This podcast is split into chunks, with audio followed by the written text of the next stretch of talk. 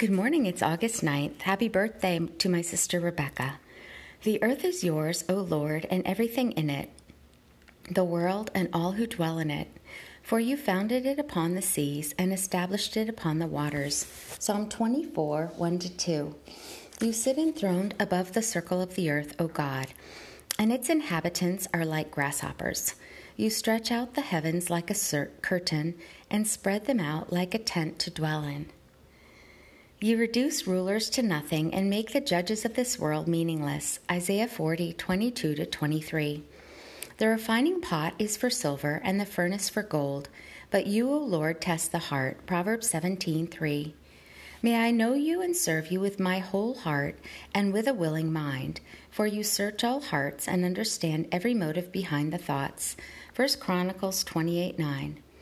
May I imitate you, O God, as a beloved child, and walk in love, just as Christ loved me and gave himself up for me as a fragrant offering and sacrifice to you.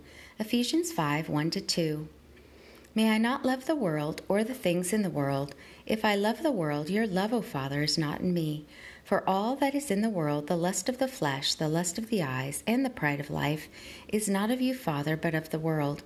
And the world and its lusts are passing away, but the one who does your will abides forever. 1 John 2 15 17. You, O Lord, have said, If my people who are called by my name will humble themselves and pray, and seek my face and turn from their wicked ways, then I will hear from heaven and will forgive their sin and heal their land. 2 Chronicles 7:14.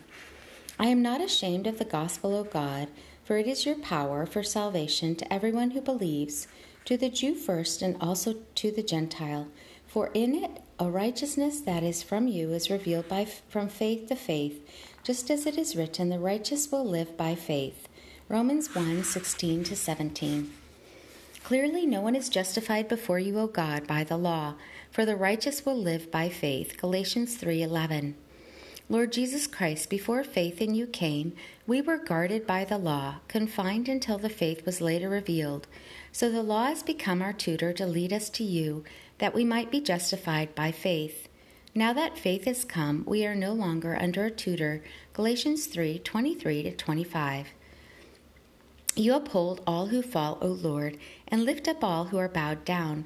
The eyes of all look to you, and you give them their food at the proper time. You open your hand and satisfy the desire of every living thing. Psalm 145, 14 to 16. You, Lord Jesus, are the first and the last and the living one. You were dead, and behold, you are alive forevermore, and hold the keys of death and of Hades. Revelation 1 17 to 18. Worthy are you, O Lamb of God, who were slain, to receive power and riches and wisdom and strength and honor and glory and blessing. Revelation 5:12. Walk with the King today and be a blessing.